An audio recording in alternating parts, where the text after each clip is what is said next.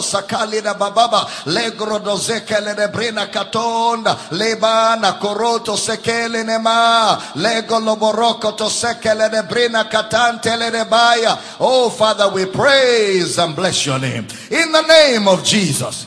Heavenly father we come before your word humbly this morning. We come before your word respectfully.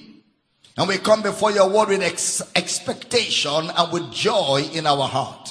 So I decree that as your word comes with clarity, your people will be built up, equipped, and edified. Veils fall off, clarity comes by your word. Whatever is not planted by God is rooted out. We rebuke sickness and disease out in the name of Jesus. Sick bodies be healed in the course of this service. And we rejoice that by the end of this service, all be the better for it. In Jesus' precious name. And every believer says a powerful amen. Lift your right hands to heaven. Let's release our faith together as you say these words I am born of God. I am born of the Word. The Word of God is my nature. I do not struggle to do the Word. I do the Word naturally. Therefore, today I will understand the word of His grace. I will be built up. By the end of this service, I will never be the same. Never ever be the same again. In Jesus' name. And every believer says that amen on a note of finality.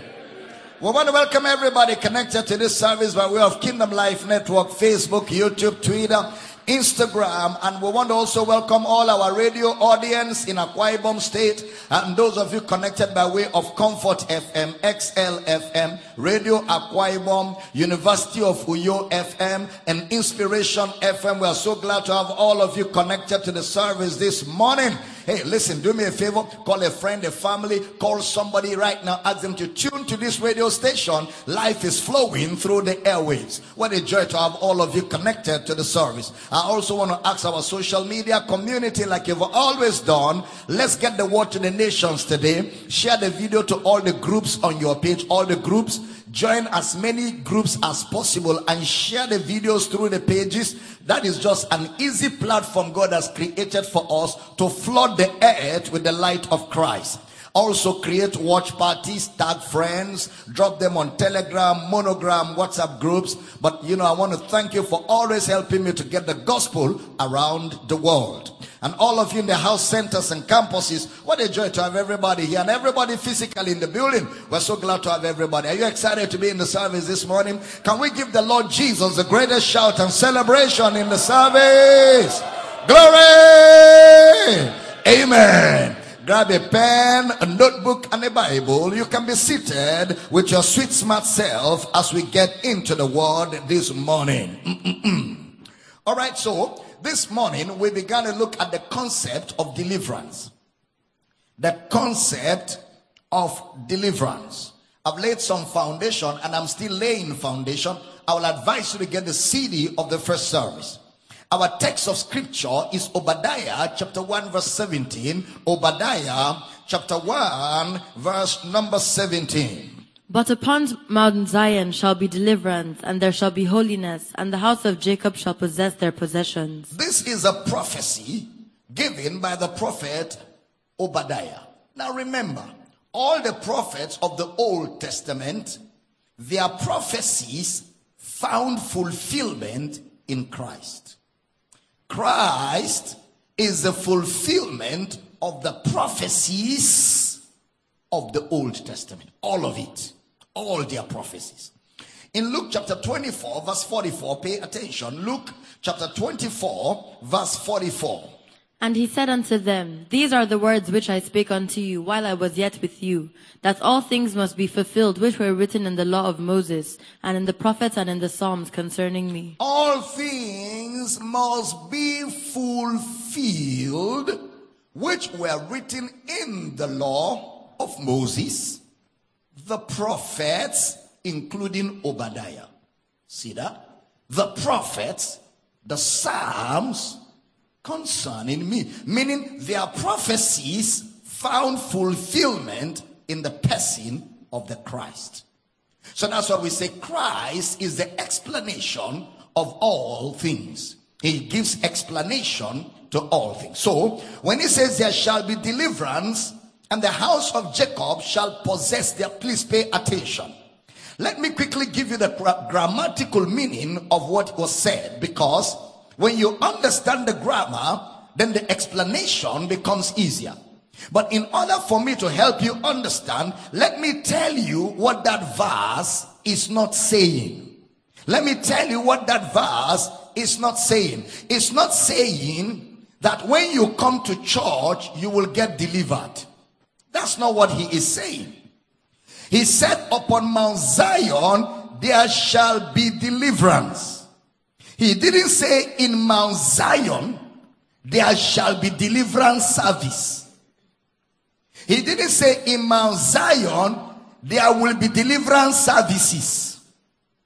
He says, Upon Mount Zion there shall be deliverance.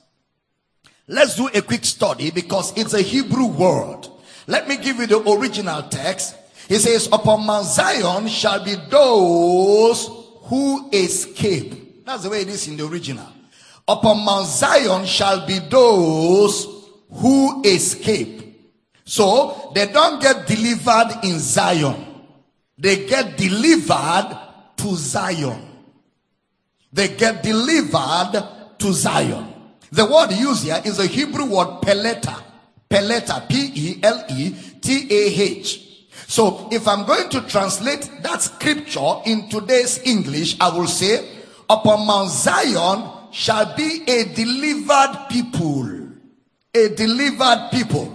More earlier translations of the Bible says, Upon Mount Zion shall be an escaped lot. An escaped lot. So it is not in Zion that deliverance happens. Deliverance happens and then outside of Zion, then the people delivered are assembled in Zion. Please, that's very, very instructive. They don't get to Zion to escape. It is because they have escaped that they are in Zion. Peleta.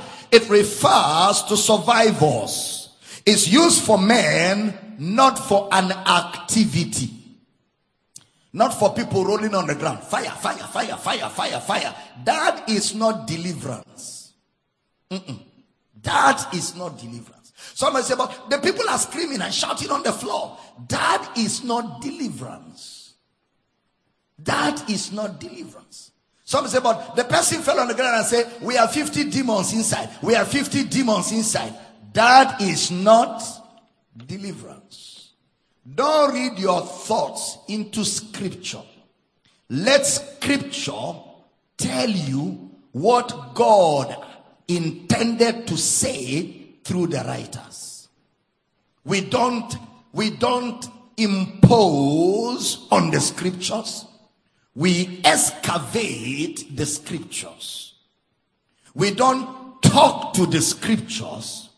We let the scriptures talk to us. We don't interpret our thoughts into scripture. We allow the scriptures give us its own thought because the thought of scripture is superior to our thoughts. How many of you would like somebody to take what you said and twist it? How many of you would like that? It is immoral for somebody to take what the scriptures are saying and twist it otherwise It's immoral. It's like saying, I said, Oh, Pastor Phillips, I will see you in two days. Somebody said, I heard Dr. Damina say to Pastor Phillips that he will sue him to court in two days. What that person did is immoral because he is forcing me to say what I never said. That is what it is. When you take the verse of scripture and interpret it otherwise, you are abusing the Bible and forcing the Bible to take on a thought that the Bible never had. I don't know if I'm communicating at all. So he didn't say that sure that there shall be deliverance in Zion or in Zion shall be deliverance service. Deliverance is not a service. There is no scripture that says, upon Mount Zion shall be deliverance service or deliverance services observed. He said the escaped Lot shall assemble in Zion. That is, Zion is the assemblage of survivors. The assemblage of survivors. So, upon Mount Zion shall be a delivered people. So anybody found upon Zion, when that prophecy gets fulfilled, will be because that person is already delivered. Secondly, he says they shall possess their possessions. There's a play of word there in the Hebrew. He uses an active tense and a passive noun. The word there is a Hebrew word, Yawesh. Yawesh. Yawesh refers to an inheritance, something that belongs to you. So two things. He is saying that upon Mount Zion will be a delivered people. That is, they are set free already.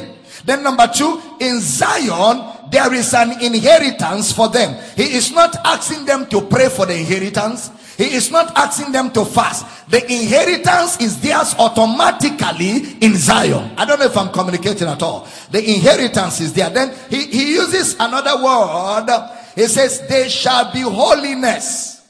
That is the word hagios. Holiness means set apart. Set apart.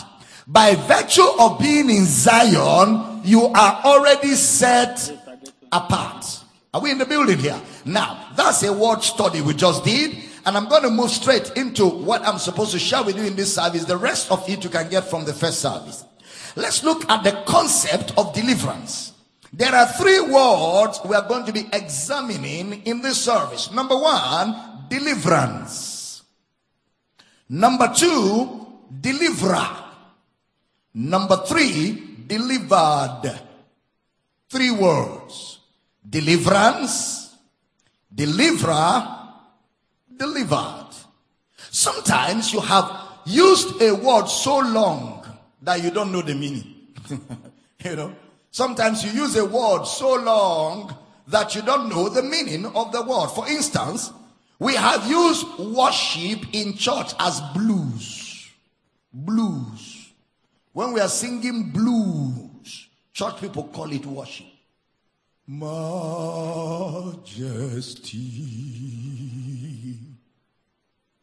Worship His majesty.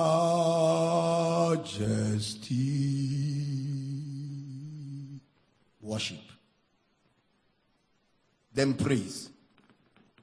Glory be to God in the highest, amen. For his mercies endure forever, amen. Praise. Worship. Majesty.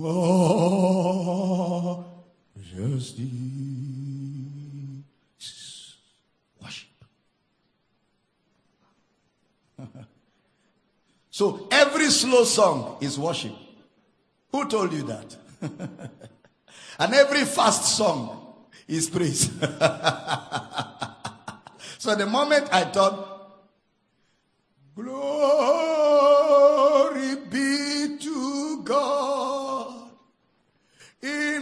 highest. Amen. Worship. For his mercies endure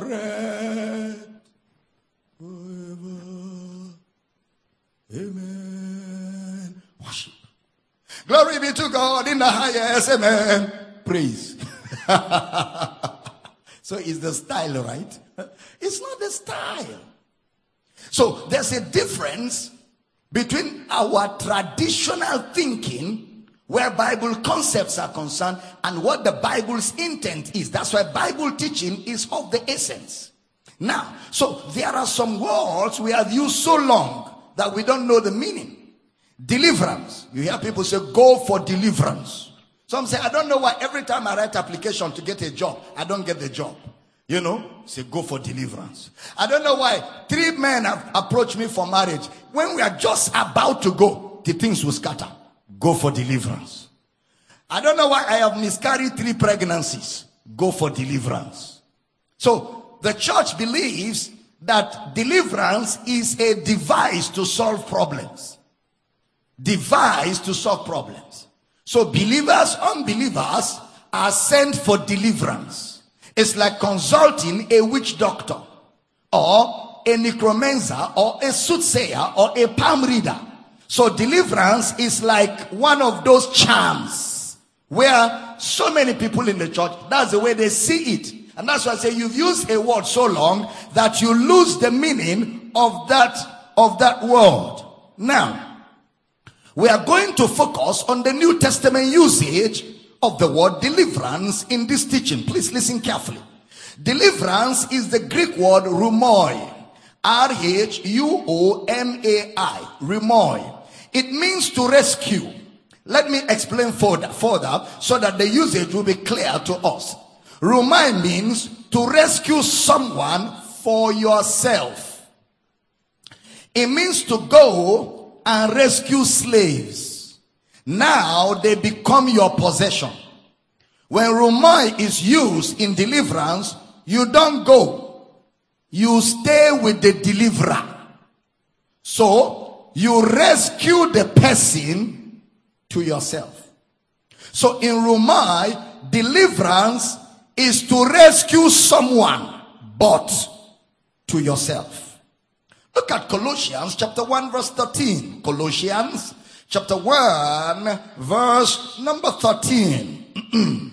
Who hath delivered us from the power of darkness and hath translated us into the kingdom of his dear son. Who hath delivered us from the power of darkness and hath translated us, delivered us from, and had translated us into.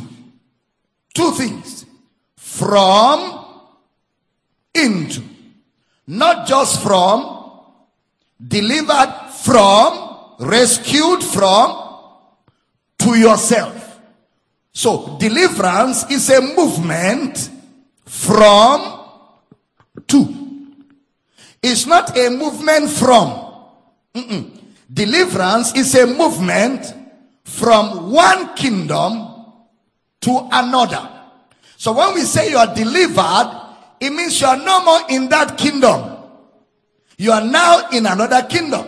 For example, if I'm going to the UK with my visa, I get in the plane. Once I get into the United Kingdom airspace, I am no more under the Nigerian laws. I am under the laws of the United Kingdom.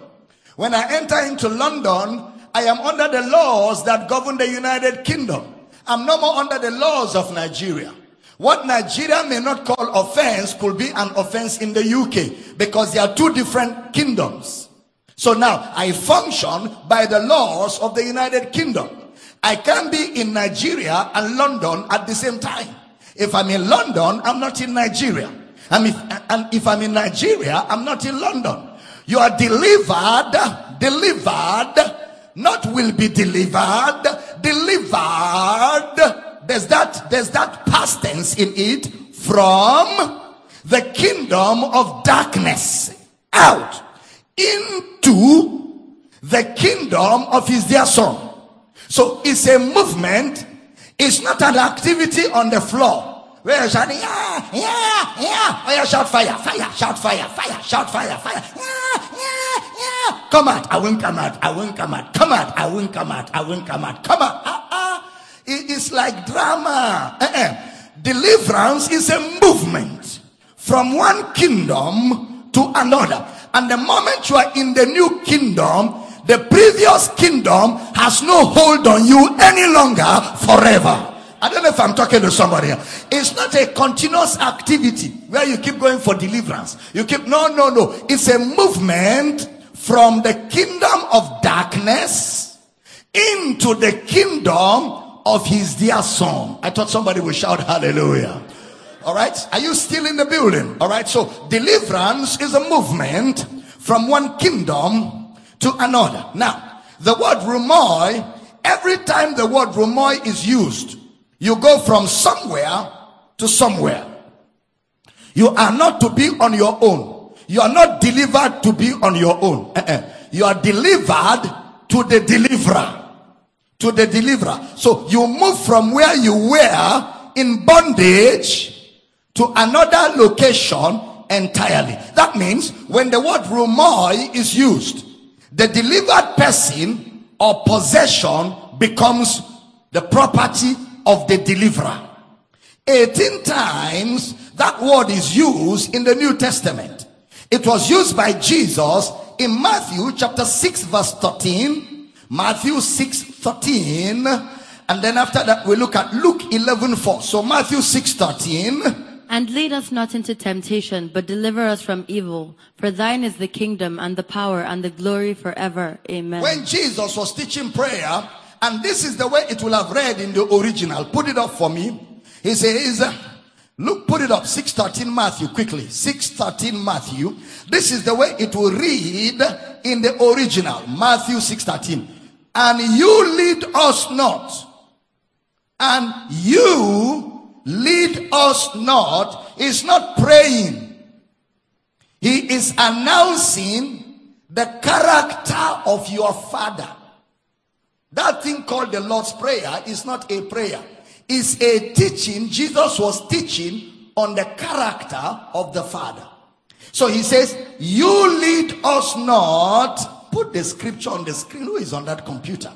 And you lead us not into temptation, but you deliver us from evil. You, that's the way it is in the original. You deliver, because that's what the Father does. That's what the Father does. He delivers us. He delivers us. All right. Look at Luke chapter 11 verse 4. The same thing. Luke 11 verse 4. He wrote the same thing there. And forgive us our sins, for we also forgive everyone that is indebted The original is, and you forgive us our sins as we also forgive everyone. That is, when we see the way you forgive, that is how we too forgive. See, we're learning from the Father. Read on, read on, girl. And lead us not into temptation, but deliver us from evil. You lead us not. God does not lead us into temptation, so there's no point asking Him not to lead us. He says, if any man, he said, let no man say when he's tempted, I'm tempted of God, for God cannot tempt anyone with evil. God doesn't tempt anyone. So Jesus will not contradict the character of God. So it has to do with a syntax problem. You lead us, you, you don't lead us into temptation, but you deliver us from evil. Is it clear here? All right. So, so, so the Father delivers us. The Father is the deliverer. He delivers us. Deliver us from evil, actually, in the original is you deliver us from the evil one. The evil one. Not just evil things, but an evil person. From the evil person. You deliver us from the evil one. So every time it is used, it is used to deliver yourself. Look at Matthew chapter 27 verse 43. The malefactors used it on the cross. Matthew 27 43. He trusted in God. Let him deliver him now, if he will have him. For he said, I am the son of God. He said, I am the son of God. Let God rhuomai him. Let God deliver him. Rhuomai him for himself. Look at Luke chapter 1 verse 73 to 74. Luke 1 73 to 74. The oath which he sware to our father Abraham, that he would grant unto us that we being delivered out of the hand of our we enemies, being delivered out of the hand of our enemies Might serve him. serve him without fear. without fear. Deliver from to him. From to him. So the kind of deliverance we are reading now is the same with Obadiah, where he said, In Zion shall be an escaped lot. So a delivered person, according to this terminology, is not free from. He is free from and to. Free from and to. That is free from this to this. So it's not freedom to yourself, Look at Romans 7:24. Brother Paul used the same term for the law of sin and death. O wretched man that I am, who shall deliver me from the body of this death? Who shall deliver me from the body of this dead. Then look at the next verse. He now said, I thank God through Jesus Christ our Lord. So then with the mind I myself serve the law of God, but with the flesh the law of sin. So God, through Jesus Christ, delivered him from death to himself. In Romans 15 31, Brother Paul used that same terminology for the preaching of the gospel. Put it up for me. Romans 15 31. That I may be delivered from them that do not believe in Judea, and that my service which I have for Jerusalem may be accepted of the saints. That I may be delivered. So that the service, so the deliverance is for a purpose. Delivered so that I can face the service. Delivered from two. Are we in the building here? Look at Second Corinthians 1 9 and 10. 2 Corinthians chapter 1 verse 9 and 10. But we had the sentence of death in ourselves, that we should not trust in ourselves, but in God which raiseth the dead, Verse 10. who delivered us from so Now, great a please, death. if your Bible is man, circle this one because we will come back to do some serious work on this one. Okay, read that verse 10 carefully for us. Who delivered us from so great a death, and doth deliver, in whom we trust that he will yet deliver us. Three, delivered us, he doth deliver, and will yet deliver. So, delivered, past tense, deliver now, present tense, will yet deliver, future tense. Please circle that. We will come back there three times. Past, present, future. First Thessalonians chapter 1 verse 10. First Thessalonians chapter 1 verse 10. A lot of scriptures good for your health. And to wait for his Son from heaven, whom he raised from the dead, even Jesus, which delivered us from the wrath to come. Even Jesus, who or which delivered us from the wrath to come. Second Thessalonians chapter 3 verse 2. Second Thessalonians 3 2. And that we may be delivered from unreasonable and wicked men, for all men have not faith. That we may be delivered from unreasonable and wicked men. The preaching of the gospel. For all men have no faith. Second Timothy 3 verse 11. Second Timothy 3 verse 11. Persecutions, afflictions, which came unto me at Antioch, at Iconium, at Lystra, what persecutions I endured, but out of them all the Lord delivered me. Out of them all, the Lord delivered me. Who did the deliverance? The Lord. So, Rhuomai to yourself or to himself. Notice that every deliverance of Paul was to enable him preach the gospel the more. Look at Second Timothy chapter 4 verse 17 and 18. Second Timothy chapter 4 verse 17 and 18. Notwithstanding, the Lord stood with me and strengthened me, that by me the preaching might be fully known, and that all the Gentiles might hear. And I was delivered out of the mouth of the lion. I was delivered out of the mouth of the lion. So it is always from and to. That is, something happens to a delivered person. A new possession, a new ownership, and a new relationship. Also, it is used by Peter in Second Peter chapter 2 verse 7 to 9. Second Peter chapter 2 verse 7 to 9. And delivered just Lot, vexed with the filthy conversation of the wicked. For that righteous man, for that righteous man dwelling among them, in seeing and hearing, vexed his righteous soul from day to day with their unlawful deeds.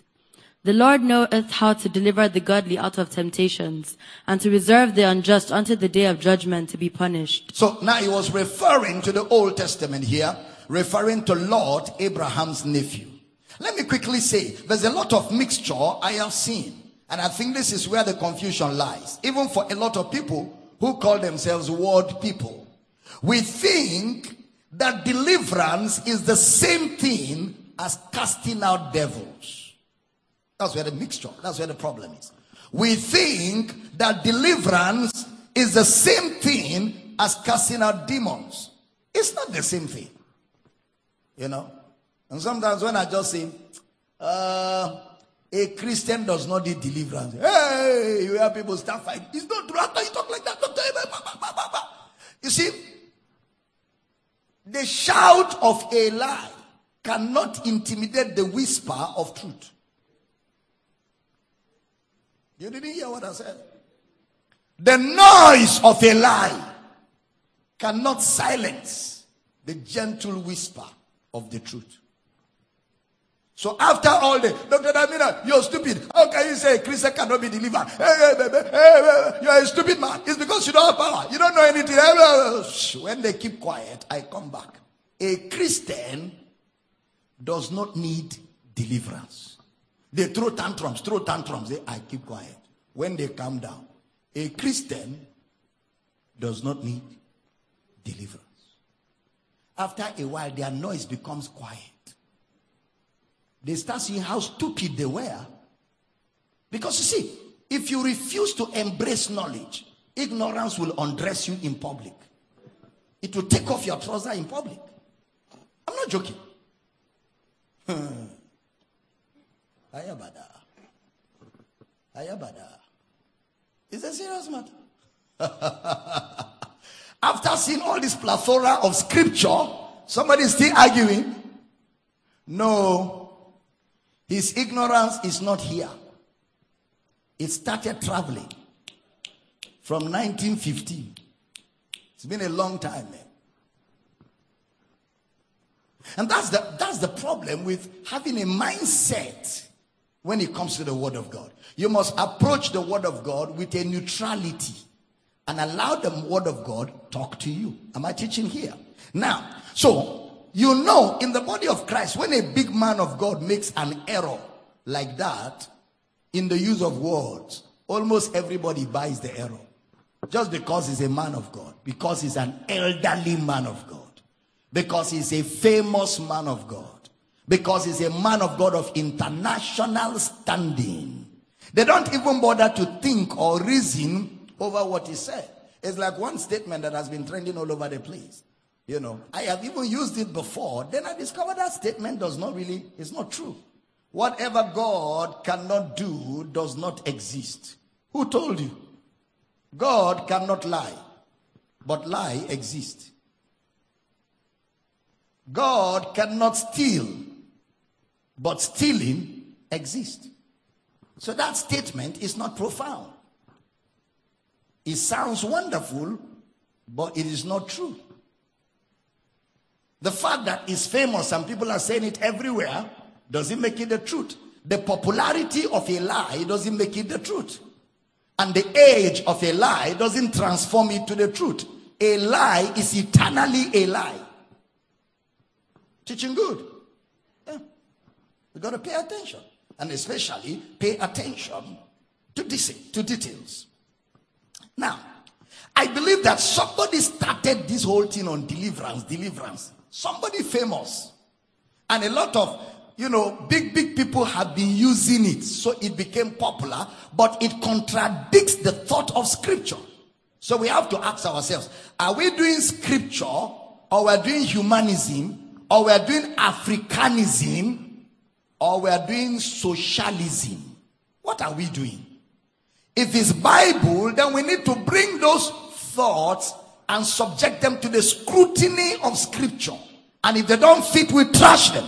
It doesn't matter who is calling them. We trash them. We stay with the validity of scripture and we stay with the authority of scripture and we subject ourselves to the thought of scripture. Say, I hear you. Very, very important. Now, you know that in Mark 16, 15 to 17, read for me, Mark 16, 15 to 17. And he said unto them, Go ye into all the world and preach the gospel to every creature. He that believeth and is baptized shall be saved, but he that believeth not shall be damned. And these signs shall follow them that believe. In my name shall they cast out devils, they shall speak with new tongues. In my name they shall cast out devils. Casting out demons is the word expel. When you cast out demons, please listen carefully. Let me take you back to pre-nursery class. Please come with me to pre-nursery. Casting out demons means the demons don't die. Casting out demons mean the demons don't get burned. Casting out demons mean the demons don't get injured. That's pre-nursery. Casting out demons means expel demons. Those of you that were in universities, you know, universities, you know that in the school, when somebody is expelled by the school authority, from the day they announce his expulsion, he never comes back to that school. Is that true? He never comes back. Doesn't matter what, he never comes back because expel means expel. Expel means expel. In my name, they shall expel demons. So, how can a preacher be expelling the same demons in one person for two years? Does he know what he's doing? And the person going there, does the person also know what he or she is doing? You don't repeat it twice. I used to be in boarding school.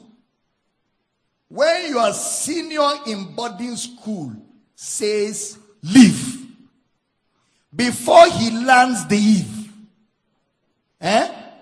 Exactly. When you understand how authority functions, you won't cast out one demon two times. No, you won't. Uh, you won't. In my name, they shall cast out demons. Out is out.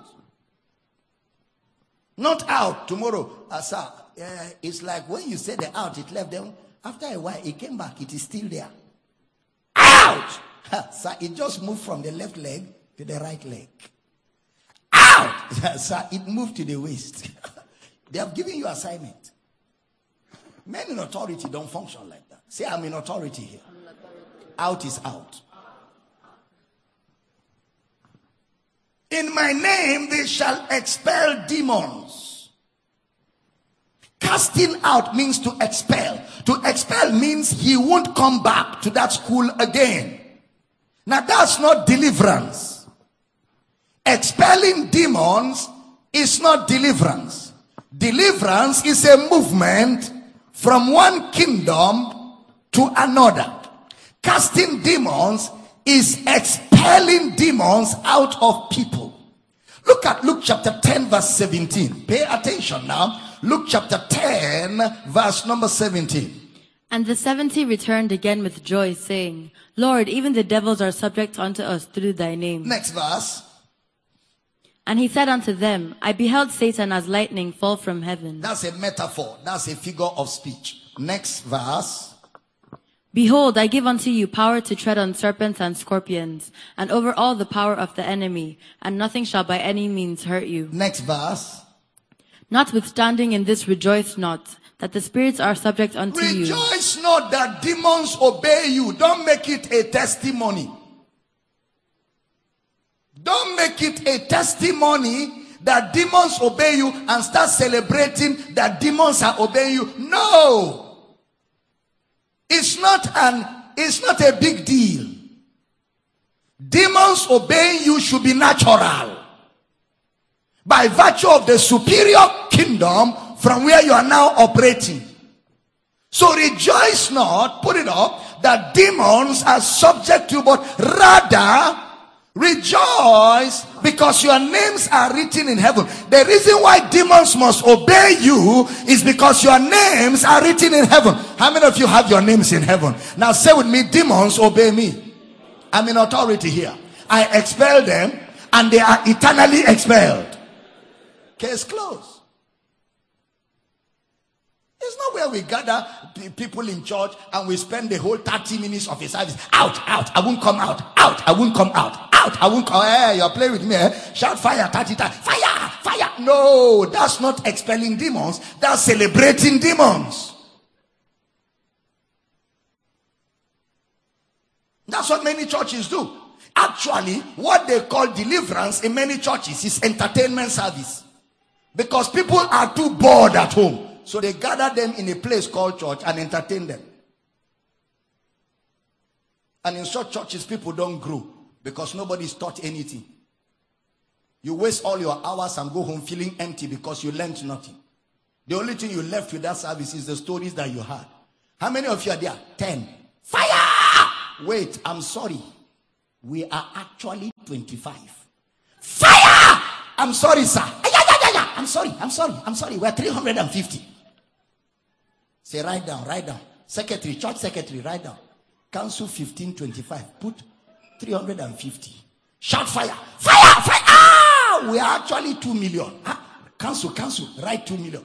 When you and demons are taking notes, when you and demons, somebody say, but the evil spirits say, I am the one that came from River Niger. The devil is a liar and the father of liars. So when did you sit down for a liar to be educating you? You go and waste your time in those churches sitting down, and demons are busy taking over the whole pulpit. You see what? Yeah, yeah, yeah, yeah, yeah, yeah, yeah, yeah, yeah, yeah. Precious time that should be used to teach you the word of God.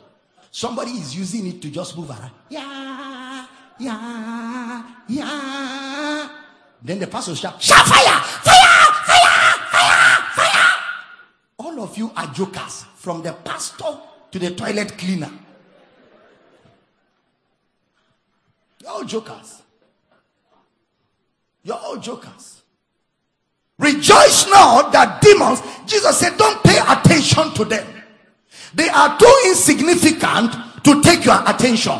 Instead of rejoicing that demons obey you, which is natural, rejoice that your names are written in the book of life. I thought somebody would shout glory in this service. Ah, I know a lot of deliverance people won't like me at all. Who care? Who care? Don't like. What, what, what is your liking doing for?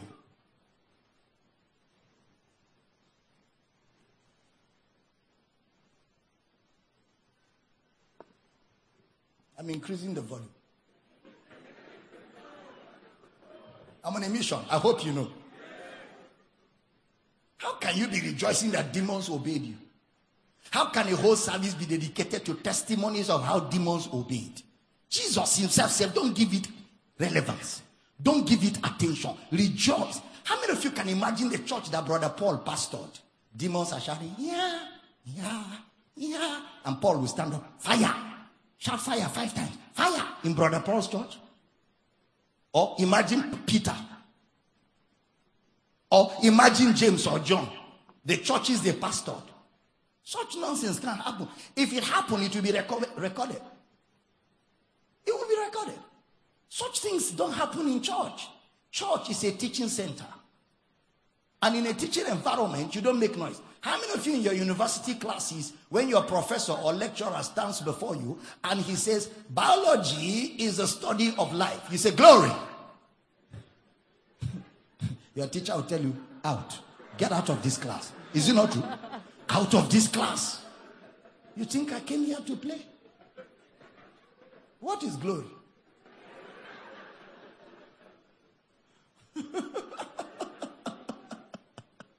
is it not true? No matter how you're enjoying the lecture, you're quiet. The highest is you'll be nodding your head and be writing notes. Why? Because lecture is going on. That's how the church will be. Church will be a quiet place because it's an institution of learning.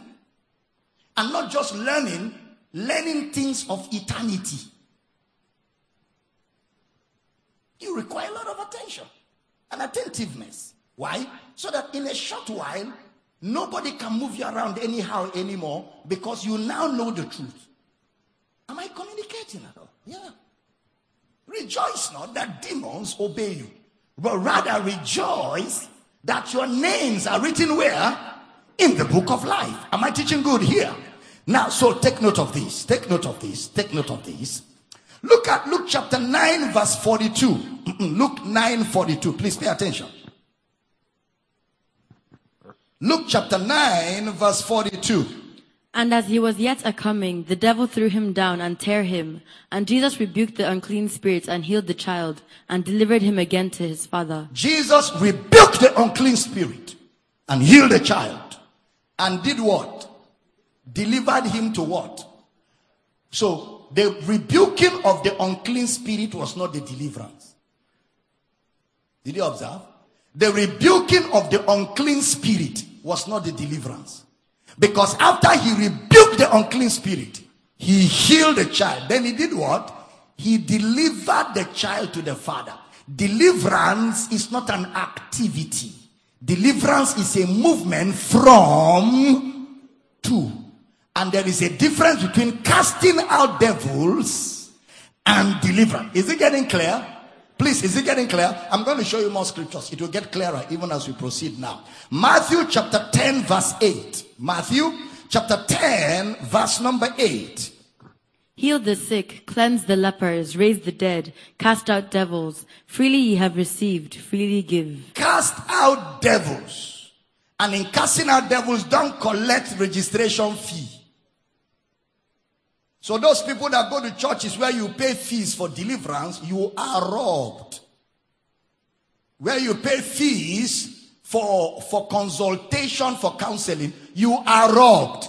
Jesus said, when you cast out devils, freely you have received, freely give. Free. Free. Anybody who say he will not do counseling for you till you pay, tell him to eat his counseling. I'm not joking. I'm very serious about it. You can't know better than Jesus. Freely you have received, freely give. Now, if you observe there, Jesus talked about casting out devils. Look at another scripture, Matthew 8 16. When the even was come, they brought unto him many that were possessed with devils, and he cast out the spirits with his words, and healed all that were sick. He cast out what? He didn't say he delivered the spirits. He cast them out. Then he healed. I'm taking time to show you where casting out devils is in operation. It is not called deliverance. And deliverance is not casting out devils. They are two different things. Are you still in the building? Now, cast out demons. Cast out. Obviously, this was to stop the operation of an evil spirit. To cast out means to stop the operation. That's what it means. That evil spirit doesn't have to be in the person for you to cast out the demon. In Acts chapter 16, now, if you miss this one, you shouldn't have been in this service. In Acts chapter 16, a demon can be cast out of someone and the person is not delivered. See? You can cast out a demon from somebody and the bad person is not delivered.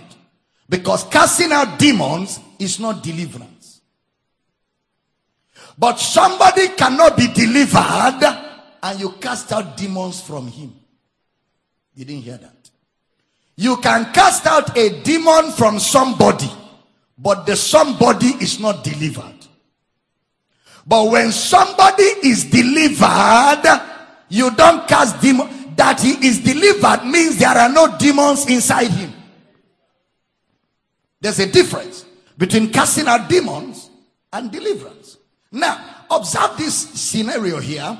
In fact, Acts 16, 18 to 19. Pay attention. Acts 16, 18 to 19. Please pay attention. This brother Paul. And this did she many days. But Paul, being grieved, turned and said to the Spirit, I command thee in the name of Jesus Christ to come out of her. And he came out the same hour. He came out the same hour. And when her masters saw that the hope of their gains was gone, they caught Paul and Silas and drew them into the marketplace unto the rulers. Now, for you to understand this story, give me verse 16, 17 of the same Acts 16. Acts 16, 16, and 17. And it came to pass, as we went to prayer, a certain damsel possessed with a Did you spirit see the of word divination. possessed? Possessed. Possessed with a spirit of divination met us.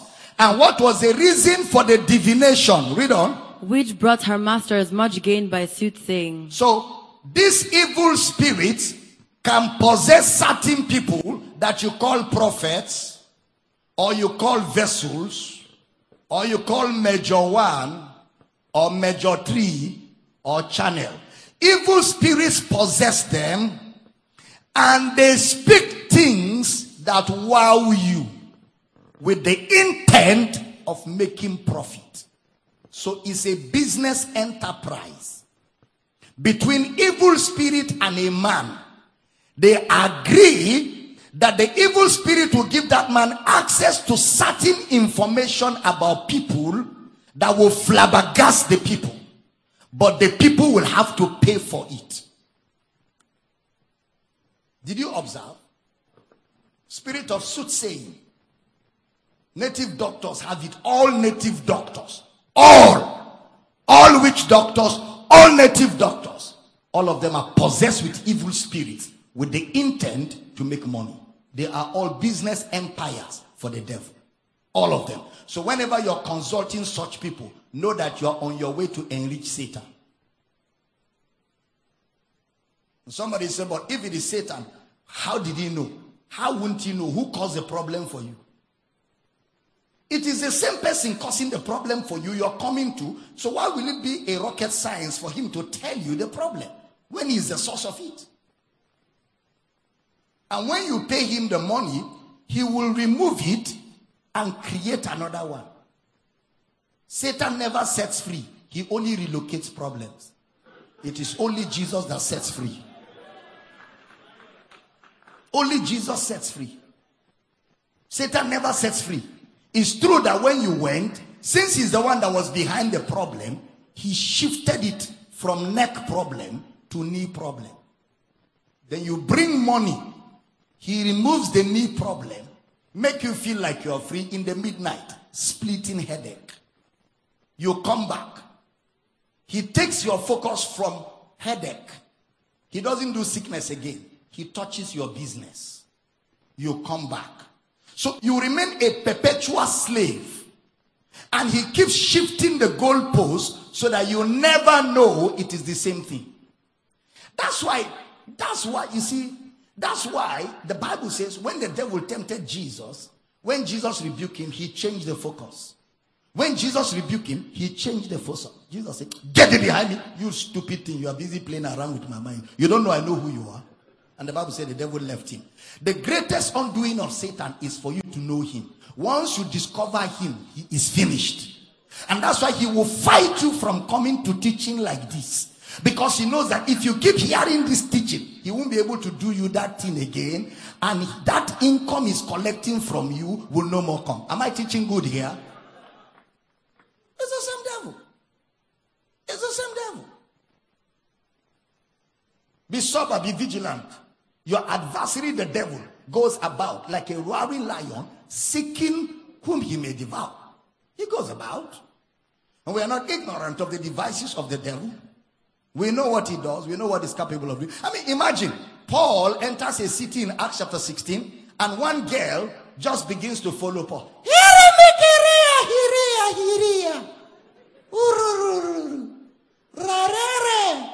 Urara, Erekata, Ratobele. This man be the man of the most high that show us the way of salvation. Is that not correct? It's correct. Iria! Paul is moving, oh, she's following him. I'm prophesying. If it is you now, somebody do you. I hear Akban. That's my name. I hear Udeme. That's my mother. I hear Orukanam. That's my village. They have finished you with that. they have finished you with How is your name and your village a revelation? Are you not a fool? How is somebody telling you your name, your mother's name, and your village, and that is a revelation? Ah, ah. Are you that empty? Please gather a little substance. I beg you. That's what exactly the girl was doing, and that's where many of you get caught up. Somebody, somebody in New York here told me that some people came from one prayer house to his, to his, to the hospital where he was in a hospital bed. I used to go and pray for him. He had a, a disease that took a bit of time in the hospital. So after I prayed for him a few days, he was getting better. Then he said that they sent some people from the village to come and pray for him. And I know that these are soothsayers, they are diviners, they, they have witchcraft. So they came to his hospital bed and did they did all kinds of funny things. Then they entered under his bed and brought a pot and showed him. They said, What he's doing is inside this pot. And that blew him away. When I came, he said they came from the village. Very powerful team. I said, So the one I'm doing for you is not powerful. You were dying. You were almost in coma. I prayed you to where you recovered, where at least you started walking. Medication is helping also. You're not dying again. Then you brought people from your village to come and be bringing pot from under your bed. That is magic now. How many of you have watched magicians before? They can bring a bed out of nothing. They can make money start falling. It's magic. Don't be flabbergasted. That is not the power of God. It's magic. They did magic on him and he got flabbergasted. And he told me they are very powerful. So I told him, okay, I won't come again. Keep them coming. Two days after he died, they came with their magic. That's how he died with them. That's how he died with them. I feel sorry for him. But I can't keep coming and magicians are coming. No, two of us can't be coming now. You choose what you want. He chose magic. They took away his life. Because the devil cometh not, but for to steal, to kill, and to destroy. That's how that man went. He saw pot. What is pot? Are you a fool? Haven't you seen a pot before? Haven't you seen a pot? So she went around doing that. Bible says she did it for two days. Brother Paul is a very nice guy. Patient for two days, the girl is following you around.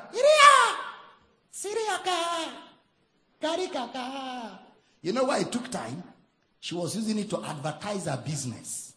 So that people will know that if she is telling the truth about Paul, when they have problem, they should come. It's marketing. Bible said the next day, I'm sure Brother Paul came out that next day for to you know have having shocked in the spirit. Legodobonde, nengrena kokoko, elebada. He came out charged. The Bible says when she started, Hiriama, Pastor, stop that, out. the unclean spirit left her, and then she became normal. She could no more prophesy. Her master told her, Do it again. And she said, I can't do it. Do it again. She said, That man, the thing he said, the thing have left me. her masters that were making profit got angry and organized for Paul and Silas to be arrested and put in prison. The evil spirit moved the government to arrest them and put in prison. It is that encounter where Paul, even in prison, prayed and the place shook, and the same power of God brought them out of prison. Am I communicating here? Yeah, you must be able to discern. You must be able to discern when the Spirit of God is moving and when an evil spirit is moving. They are not the same. And if you are born of God, you will know the difference. Are you in the building? The masters of the girl were operating the demon, got angry. So. Paul stopped the operation of the demon in that girl. But yes, the girl was still in that city. Notice, the girl did not become born again. Even though the demons were cast out of her. She didn't become delivered. You can cast out demons and the person is not delivered. But if a person is delivered, there are no demons to cast out. Am I teaching good? Let me give you the last one before I pray for you. We continue the teaching tomorrow. Are you enjoying this teaching at all? All right. Luke 11 17. Let's take that one as the last scripture. Luke 11 17. But he, knowing their thoughts, said unto them, Every kingdom divided against itself is brought to desolation, and a house divided against a house falleth. Next. If Satan also be divided against himself, how shall his kingdom stand? Because ye say that I cast out devils through Beelzebub. Next. And if I by Beelzebub cast out devils, by whom do your sons cast them out? Therefore shall they be your judges. Next. But if I with the finger of God cast out devils, no doubt the kingdom of God is come upon you. Next. Pay attention now. When a strong man armed keepeth his palace, his go- goods are in peace. Next. But when a stronger than he shall come upon him and overcome him, he taketh from him all his armor wherein he trusteth, and divideth his spoils. Next.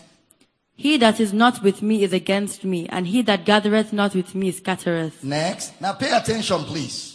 When the unclean spirit is gone out of a man, When you cast out demons and the spirit is gone out of a man, he walketh through dry places. the spirit you cast out will go through dry places because no more accommodation, because human bodies are accommodation for demons. seeking rest and finding none. So since he can't find rest, He said, the demon says to himself, I will return unto my house whence I came out. that demon is very wicked. He called a human being his house. I will return unto my house whence I came out. Yes. Next verse. And when he cometh, he findeth it swept and garnished. Now hold on there. When he cometh, he findeth the person clean, but nobody occupies him. That means the person is not delivered. Demons are cast out, but the person is not delivered because deliverance is a movement from one kingdom to another where you are now occupied. But this guy has been delivered and Christ has not entered him. So he's not delivered. So the demon now say, I will go back to my house where I left. Put up the next verse. Pay attention. Then goeth he and taketh to him seven other spirits more wicked than himself. This is the first time I'm seeing that word in the Bible. More wicked than himself. I've not seen it anywhere else. More wicked than himself, yes. And they enter in and dwell there. Yes. And the last state of that man is worse than the first. The last state of that man is worse than the first. Why? Because you cast out demons from a man that was not ready to be born again. And nobody showed him Christ. Or they showed him Christ, but he didn't want. So the spirit will come back and say, Let me see. So Christ is not inside. Uh-uh. Seven demons. One, two, three, four, five, six, seven. All of you come. So eight of them now will come back and enter and take over that man. And the state of that man is worse than before. So it's better not to cast out demons if the person will not be born again. Because the guarantee that those demons will never come back is deliverance. What is deliverance? Receiving Christ into your heart. Deliverance is Christ entering a man. Because deliverance takes you out of the kingdom of darkness and translates you into the kingdom of his dear son. Is it clear? So there's a difference between casting out demons and deliverance. They are not the same. The believer in Jesus is delivered, who also hath delivered us from the power of darkness and hath translated us into the kingdom of his dear son. And what is in the kingdom of his dear son? In whom we have redemption through his blood. What is redemption through his blood? The forgiveness of sins. How? According to the riches of his grace. So the moment I receive Christ and my sins are forgiven, I am delivered. And once I am delivered, I can never be possessed. Once I am delivered, I can never be possessed. Why? Because deliverance puts on you the seal of the Holy Ghost until the day of Jesus. And such a person, nothing shall by any means, even if you eat food from shrine, it won't do you anything. Even if they bring food from shrine and you like it, take it and eat it. There's no need for economic waste. Eat it and give thanks. And on top of the food, speak in tongues. Nikatokabaya. Pull the chicken. The devil doesn't own anything. The earth is the Lord's. Stand on your feet. That's all I've got for you in this service. And the fullness thereof. The world and they that dwell therein. Oh, I feel like I'm teaching good in this service. I say, I feel like I'm teaching good in this service. If you're understanding, shout, I hear, I hear. Is it getting clear? So casting out demon is from people without Christ. Deliverance is for people that have received Christ. Is it clear? When you receive Christ, what is that? Deliverance.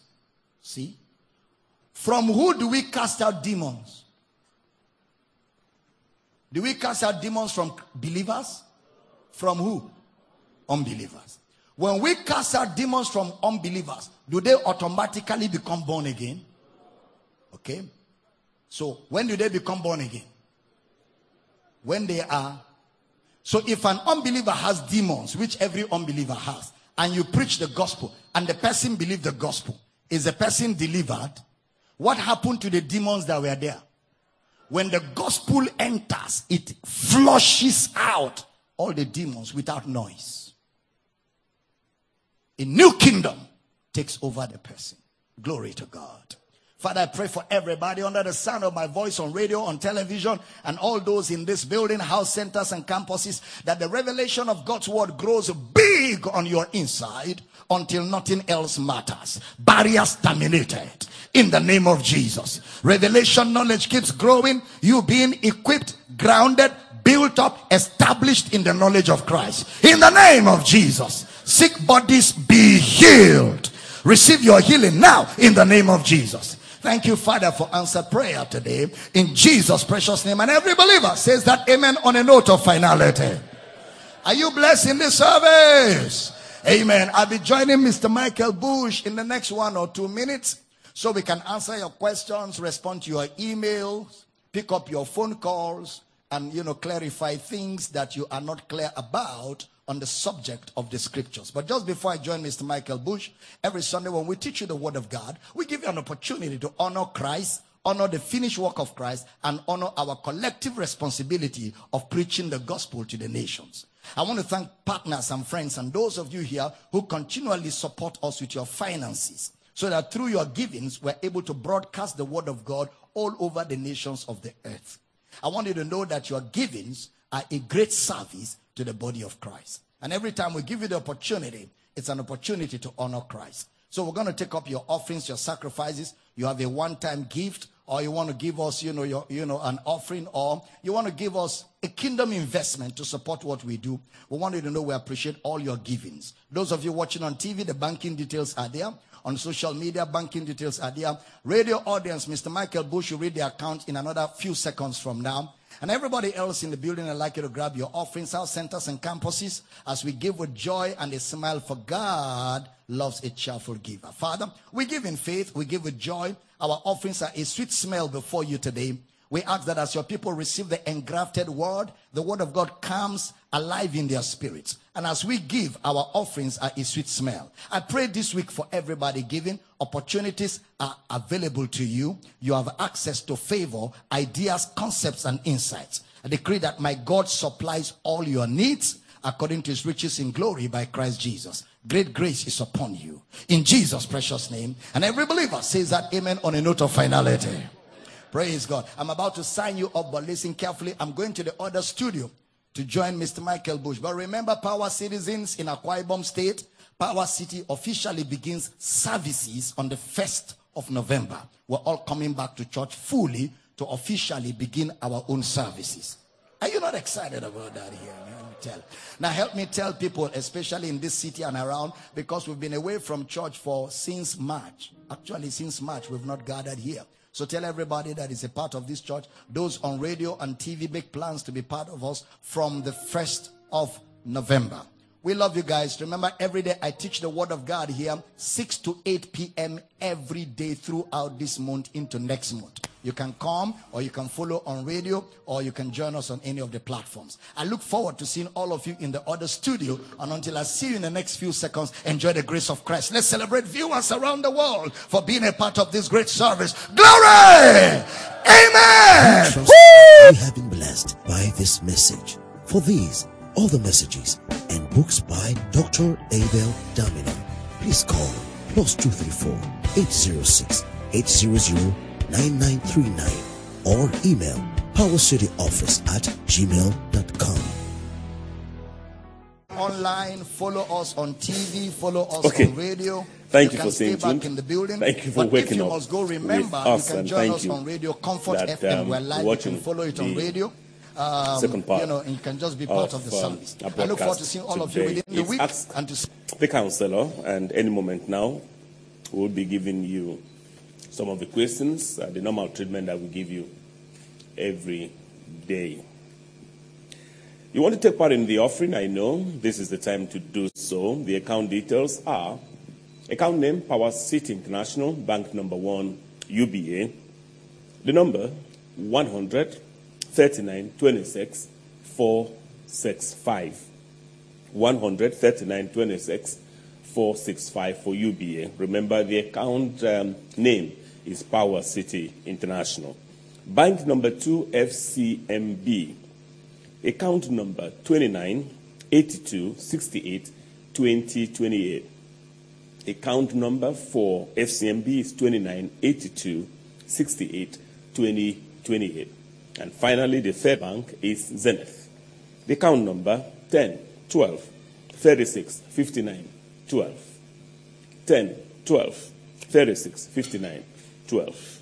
Okay, so I hope you can help yourself there and help us as well. For sponsorship, you want to sponsor the program, you want to make sure you sustain this program on air. What you do is call up plus 234 803 275 6104 or just email directly Abel, Dr. Abel Damina at yahoo.com. But if you want to send us an entry or to an email vis-a-vis Ask the Counselor, you want um, Dr. Abel Damina to counsel you directly, all you need to do is email your entry to ask the counselor now at gmail.com. Ask the counselor now at gmail.com. Finally, in the course of the program um, today, we're going to have the opportunity for you to call in. The number is plus 234 if you are calling from outside the country. Otherwise, it's 0806 800 9939. 0806 800 9939. Remember to start with plus 234 if you are calling from outside the country. And then the quick SMS, you want to send us an SMS even as I speak. The number to use is plus 234 703 691 8642. Plus 234 703 691 8642. Closing announcements, even as uh, Global Baba strolls into the live studios here um, upstairs. You know, we are upstairs. And then um, Global Baba is here now. What do I need to tell you? Okay, we're going to just have a short break. We'll be back in no time. When we come back, Global Baba will be seated by my side and I'll be firing the entries as I see them. Keep them coming right now. Can we do it? eternal life. Only Jesus can give it. I come to Jesus for eternal life. I don't come to him for other things that I can get elsewhere. I come to him for what only he supplies. I am come that you may have life and have it more abundantly. He that has the Son has life. So why are we in Christ? For life. Abel Damina Ministries International presents Righteous Invasion of Truth, Riot, live with Dr. Abel Damina. Somebody shout Abba! Theme, curse, curses, cursing, and the concept of deliverance. And Ask the Counselor with Dr. Abel Damina and Michael Bush. Date 11th October to 15th November 2020. Time Mondays to Saturdays 6 p.m. to 8 p.m. GMT plus 1. Sunday, 7 a.m. and 11 a.m. services GMT plus 1. You can also join the broadcast on Comfort FM 95.1 Uyo, 6 p.m. to 8 p.m. daily. XL FM 106.9 Uyo, 1 p.m. to 3 p.m. daily. Inspiration FM 105.9 Uyo from 9 p.m. to 10 p.m. daily. And Radio Akwa Ibom 90.5 Uyo 11 a.m. to 1 p.m. daily. Watch this program live on Kingdom Life Network TV on your strong decoder or my TV. Also visit Abel Damina Facebook handle, Instagram handle, Twitter handle, and YouTube. Host Doctors Abel and Rachel Damina.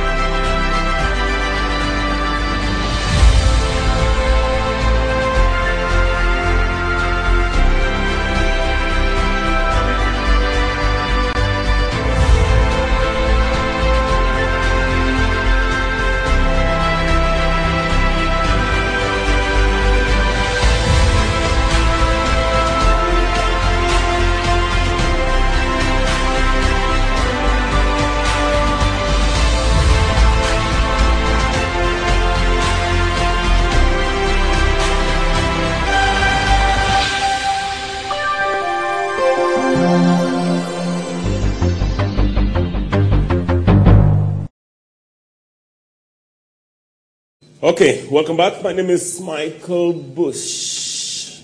You know, on radio they call me the love of um, the love of your ears. You know, so I'm wondering what I am on TV. Sometimes I just wonder. They also call me the boss. I'm super excited to be here. Um, the producer of the program is Pastor IG Query. Is here with his uh, production team. But the man that's the most important, uh, you know, the the protocol list of what we're doing here is Global Baba.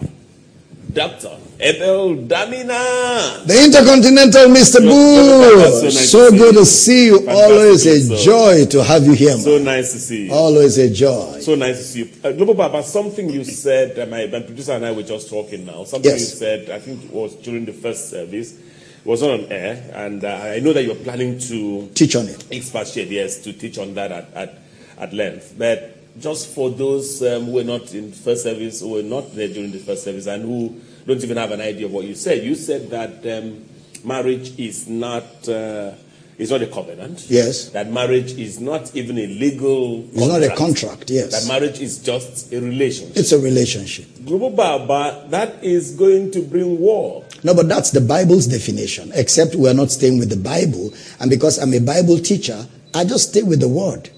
It's not what I think. That's what the Bible teaches. It's true that certain things have been added to the marriage institution, you know, by the legality of the land in order to protect the woman and protect the man and to protect them from all kinds of things, from family, from, but it's experiences over time that brought all of that legality into being. But originally, it was not so from the beginning. The beginning and the intent of God for marriage is husbands, love your wives, even as Christ loves the church. There's no covenant between Christ and the church. We only have a relationship. So the same thing reflects to the marriage institution. Marriage is a relationship that is mutually entered into between a man and a lady. You're not married to somebody because the person promised to be good. You're not married to somebody because the person gave you a promise that he will behave right. You're married to somebody because you believe that your relationship with that person will make you better, will make her better, and will help you to build a family that will make you happy. So it is on that basis that you get married. And that is why there are no terms in getting married. There are no terms. The Bible only teaches us how to behave within the relationship. So marriage is a relationship. Fantastically so, but it's also something you've dropped and allowed that until you are ready to teach uh, at length on it. But something you just said now about, oh, um, in the course of time, society has added some things here, added some things there. You know, but I'm also wondering, we, we add things to things that the Bible has said. Why don't we add things to God to better God in the eyes of the world? For instance, no government makes a law and says decisions, everyone must follow God. Nobody does that. Nobody does. So why do we do that? Why do we only select aspects of the Bible and then beautify well, them? well, you know, society is not existing for God. God. Society is existing for itself. So it's not God minded, it's self minded. Is that a good thing? It's not a good thing, but it's human choice. And when humans make their choice, you leave them to face the consequences of their choice. Do you think Global Baba, one last one, if we if society were God minded, things would be different? well, For instance, there will be no answers. it, it has never really been from the beginning of time. Is it time. possible to be that? It's not because of the way human nature is. Does God want that? God doesn't want that. Neither God doesn't want that because God's want, God wants the best for us. But God Himself gave us the freedom to make the choice. He says, "I said before you life, death, blessing, cursing. You make the choice." And Adam chose death, and God can do nothing about it. The only thing God does with the choice of man that has certain negative consequences is to show salvation, to make His salvation plan available. Fantastic. A beautiful point to set off today. Because we slept uh, last night here in Uyo, in the state where we are, we're going to set out here from. Our first uh, entry comes from Press Gold, who's writing from Uyo, Akwa Ibom State. That's where we are. We are the global headquarters of Power City International, and we're broadcasting from from um, the, you know, somewhere in the heart of the city. That's on Nwaniba Road. I think that's number 98. 98, yeah, I know. Number 98 Nwaniba Road. Uyo, Akwa Ibom State, Nigeria. Okay, so thank you, Global Baba, for your teachings. And thank you, Mr. Bush, for being there with Global Baba. Daddy, I've been following your teachings consistently since the first phase of 30 Days of Glory. I've learned so, so, so much that I want to learn more. I need urgent counsel on this matter. My parents have been separated for seven years now. Being the first child, I've suffered a great deal as the central recipient of their disagreement. My dad kept tossing me to my mother and accusing me of siding with her. Meanwhile, my mom too kept pushing me, accusing me of siding with my father. As a teenage girl, this has caused a lot of trauma, or so much trauma for me emotionally, and I don't know if they ever would stop or they ever stop to wonder how I feel. However, due to how they kept tossing me about as a, as a quiet child that I'd always been, I just became more withdrawn. My parents, especially my father, kept saying many hurting words, hurt, hurtful words should be, to me. Her sister, who came to stay with us, kept pushing him to maltreat us indirectly. I grew to hate my father, but gradually, God's word through you has made me lessen this bad feeling towards him. Now, due to some unforeseen circumstances, we happen to move in with our mom temporarily, and she keeps trying to impose it on me indirectly to side with her. Since I have not neglected my dad as she wants me to, she keeps telling everyone I hate and disrespect her. She wants me to do all that I know is wrong. Even when I calmly explain to her my opinion on issues, she always wants her way to be final, forgetting I'm grown up. I'm a few weeks to 25 years old, Global Baba, yet she still wants me to behave like a one year old. I have been advised to open up and talk with both of them because it's causing me so much stress. And I don't want any more troubles. Also, I don't want to grow up hating or disliking my parents either. Please, Global Baba, help me. God bless you. Praise God in you. That's so unfair. Very, very unfair. And you know, Mr. Bush, every time there's a divorce, selfishness is on the throne. At the heart of every divorce, the root of every divorce, it doesn't matter what the reasons were and circumstances were, divorce has its root in selfishness. And the victims, the victims of every divorce are the children, which is so unfair. Because now the father wants the girl to side with him, the mother wants the girl to side with her.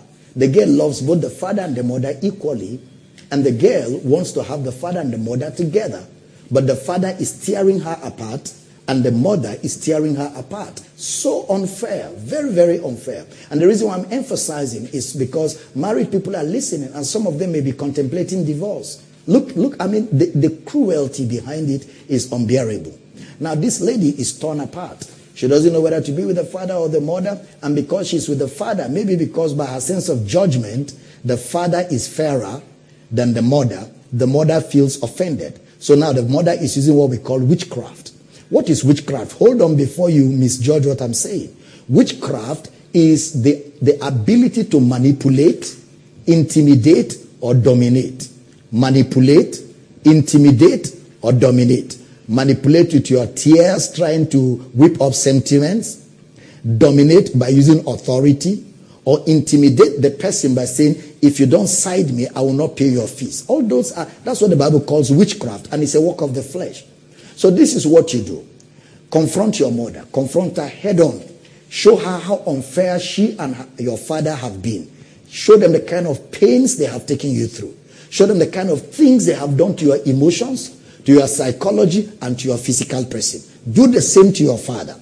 And see if you can bring the two of them and make them see that it's unfair the way they are treating you and that you will henceforth not allow them, you know, disorganize you and mess you around. That as an adult, you have a mind of your own and you have decided they should face their problems and leave you out of it so that you can build your life and build up yourself and, and look at your future, look at your tomorrow and begin to work towards building a successful life. That's what you do with your parents. And gradually withdraw from their issues and begin to build your life. That's very, very important. Okay, fantastic. The next entry doesn't tell us where she's writing from, but she gives her name as Mary. Greetings, Dr. Abel Damina and Mr. Michael Bush. I would like to first of all appreciate you, Global Baba, for all you have taught us. I pray that your inner man be strengthened, and as you teach the gospel, you are preserved and kept from all evil men. The saints will continue to receive the word, and men shall receive the light of Christ. Amen. Amen. My concerns are about my mother. She keeps saying she sees my dad, who died over 10 years ago, wanting to have sexual intercourse with her. She sees people wanting to kill her in her dream. She's all about vision and deliverance, so she keeps seeking prophetic ministries and doesn't sleep at home, but in church. I've tried to teach her some of what I have learned, given her teachings to listen, but still she refuses to listen, always saying, I do not understand life nor have the experience of life. I know she's under the bondage of not knowing the word of God, Global Baba. I do pray for her, but over the years, it has got worse. I don't know what to do, sir. I'm worried for her faith. Kindly advise and also pray for her. High regards, Mary. All right, well, Mary, the first thing is your mother is a victim of a poor soul. And what I mean by a poor soul is, first of all, her mind is not educated on the truth of God's word. Number two, her mind has been abused by making her rely on visions and dreams and seeing visions and dreams as the ultimate authority of her life. The only thing you can do to help your mother is to expose her to the kind of things I taught last night in the first service, in this second service today. You just get the materials and give her and beg her to listen to them. They will help her. And then, of course, pray.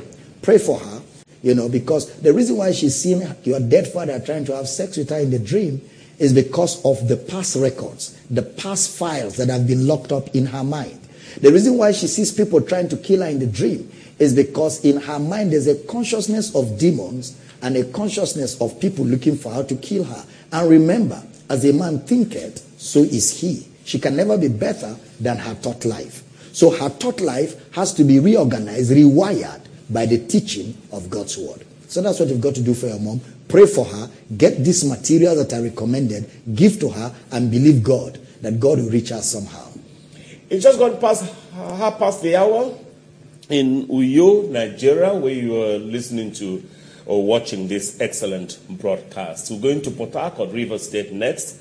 And this one writes Hello, Global Baba and Mr. Bush. I thank God for giving us this great opportunity to be taught the word of His grace and be nourished. Global Baba, I thank you for always using you to meet the needs of saints and to give counsel to, on pressing issues. Thank you very much, Global Baba. So there is a man who watches over a large property and oversees the same. I occupy a part of that property. This man is not the owner of the property, but takes care of it for the owner, Global Baba.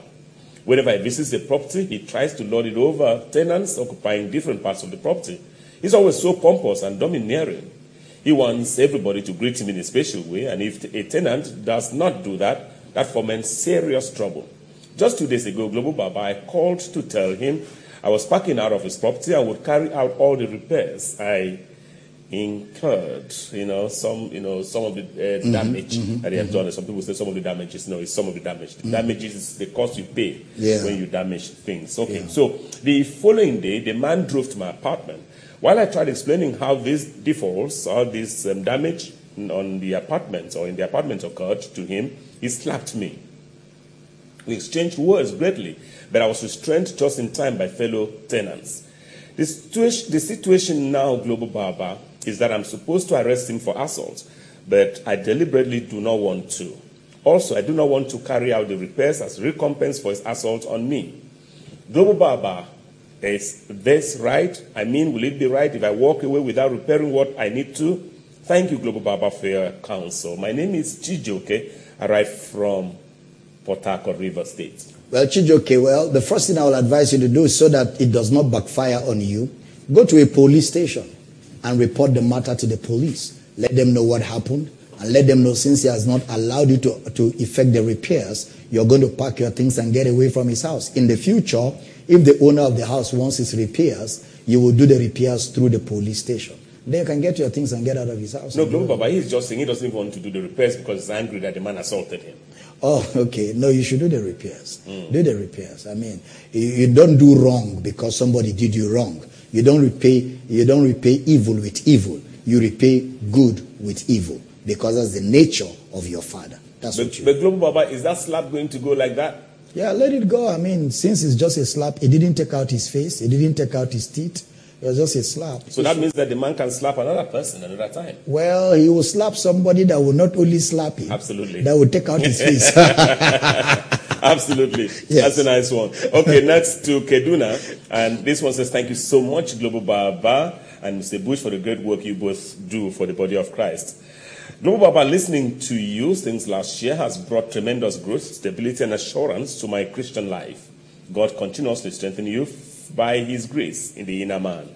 My question is, and is counseling stuff, is there any spiritual significance in transporting a deceased person to his community of origin for burial? Sometimes people go into debt just to journey to the town of the dead for burial, and others just to perform a big ceremony for the deceased.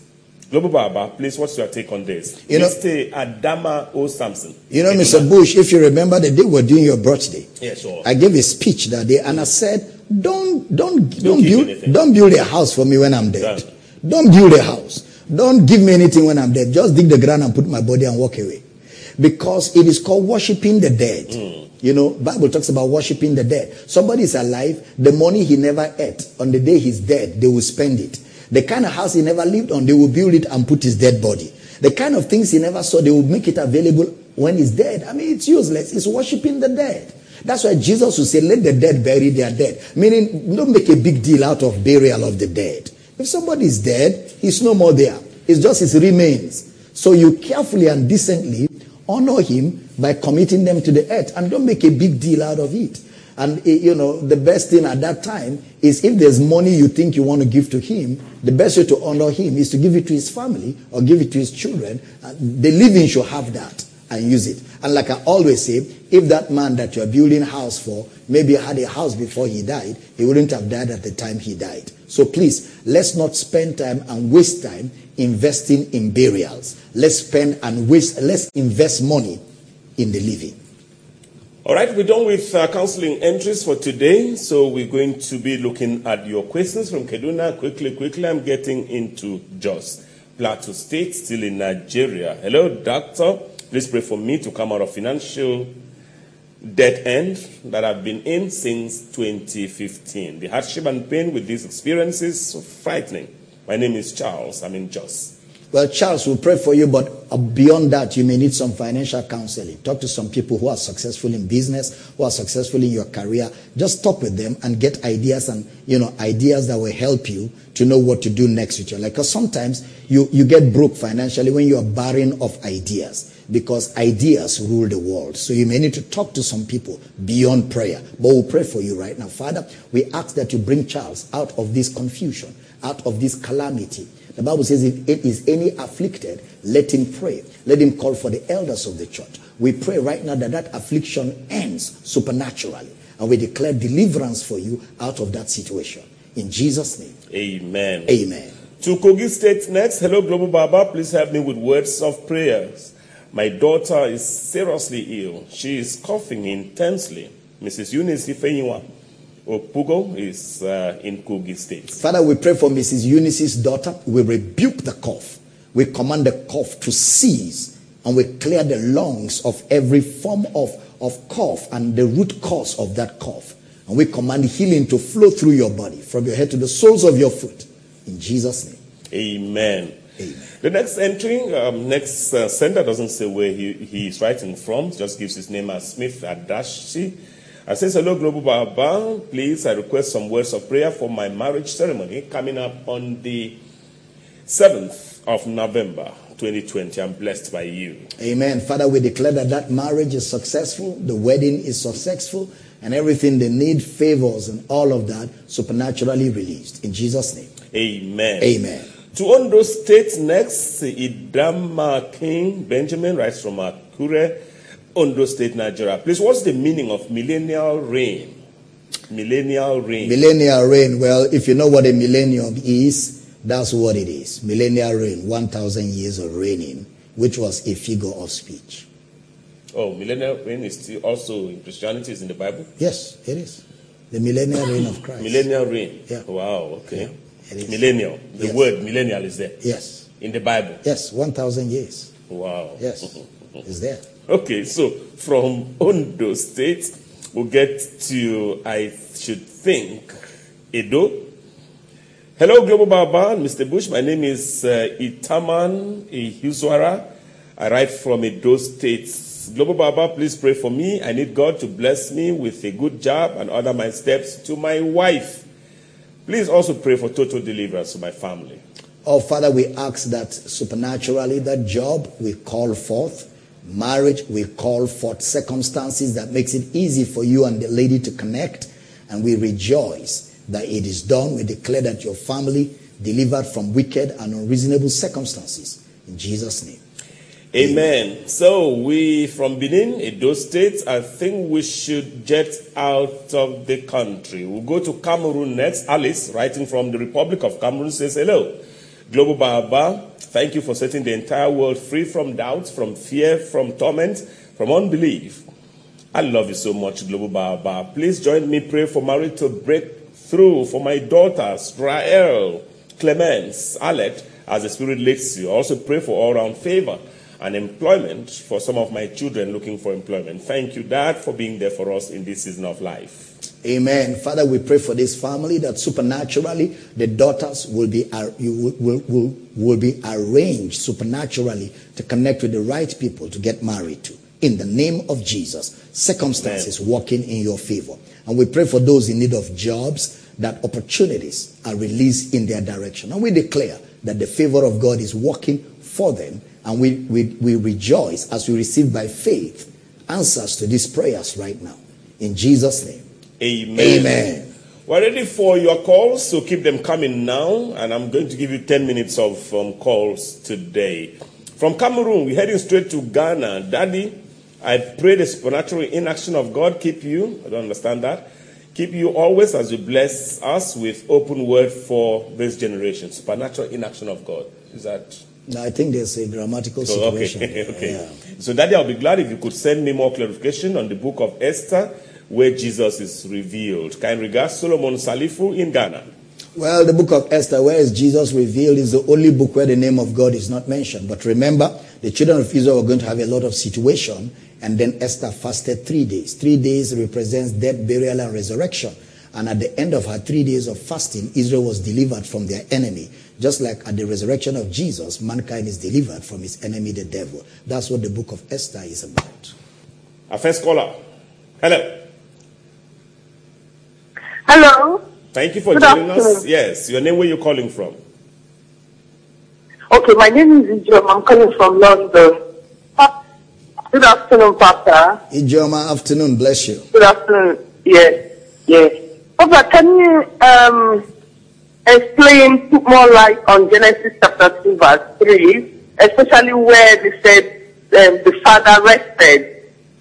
Okay, the rest. The rest there is actually symbolic of what Christ has done. There remaineth a rest for the people of God. So what he's talking about is that after all that Jesus has done for us in his death, burial, and resurrection, Jesus is sitting down at the right hand of God, having entered his rest. So we too, when we believe in what he has done, we enter our rest. That was the concept in that Genesis chapter 2, verse 3. He was talking about after he has ended all his work. What work is he talking about? Death, burial, and resurrection. That's what he's talking about there.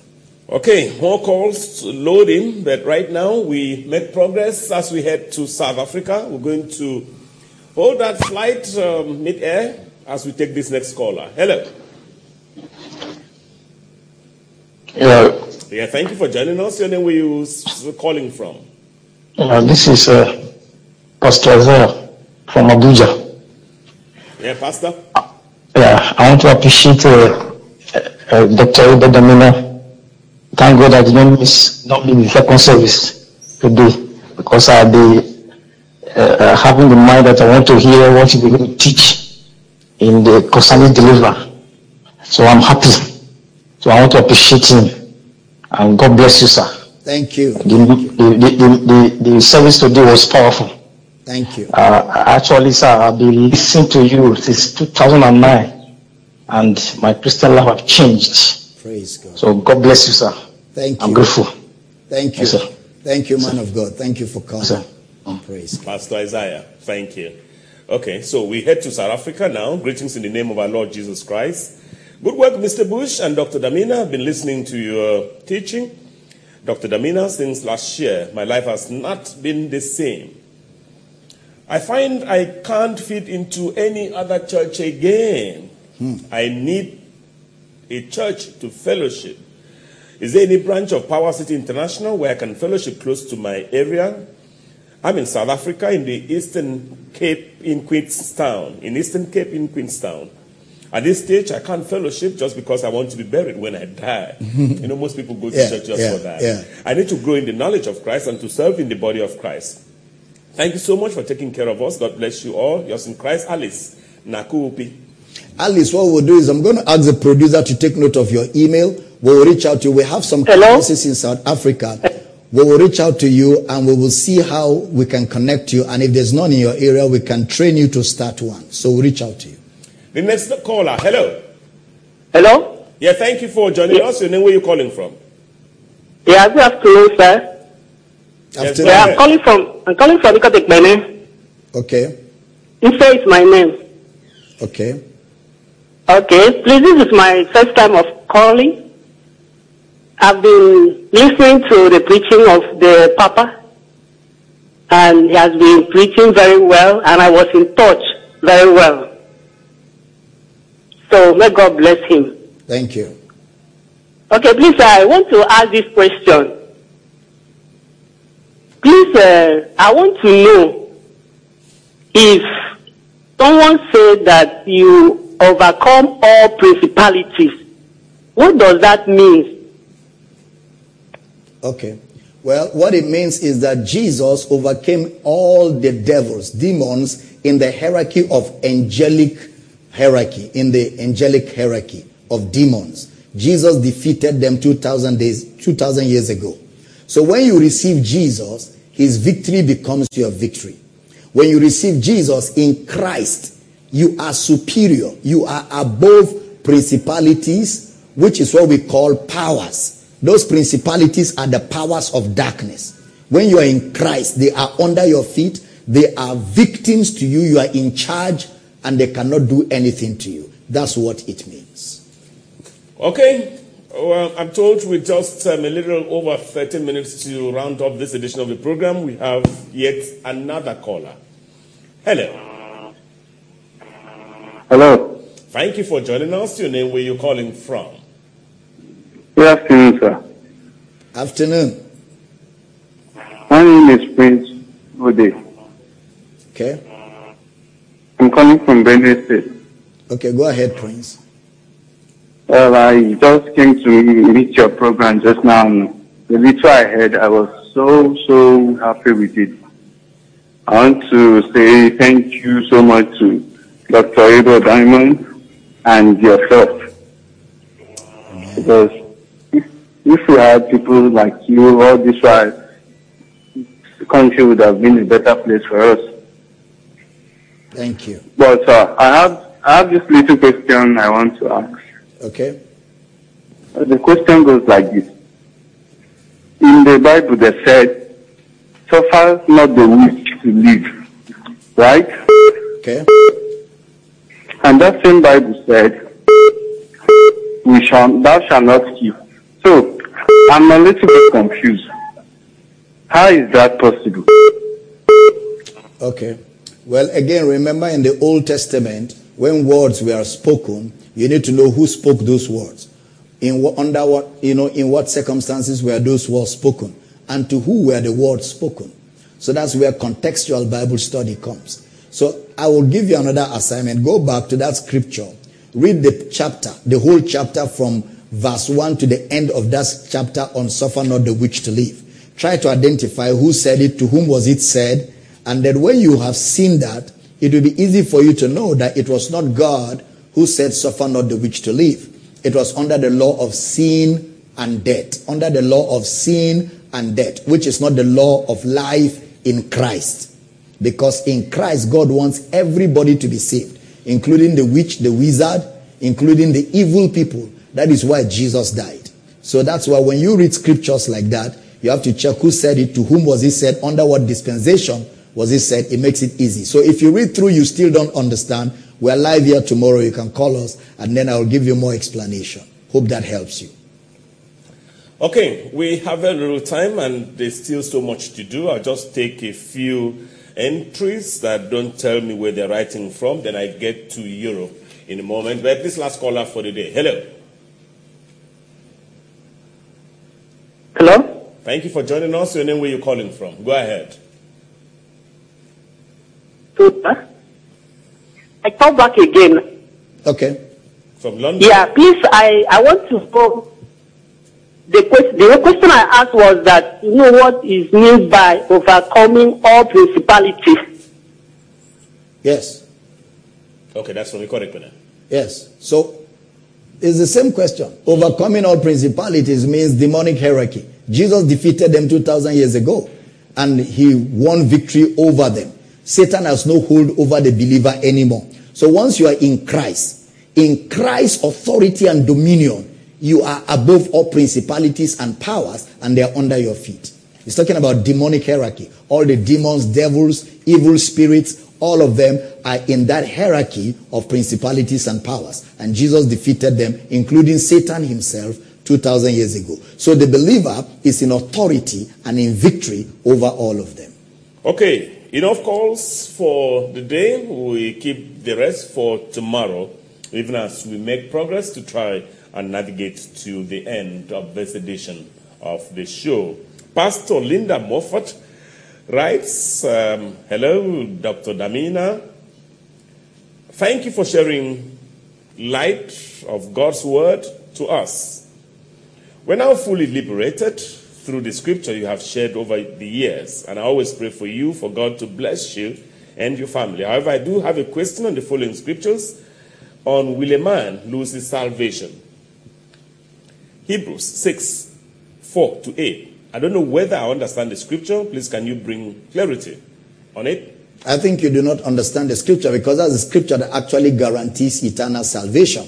Hebrews chapter 6 verse 4. Put it up for me on the screen. For it is impossible. Put it up for me on the screen. Hebrews chapter 6 verse 4.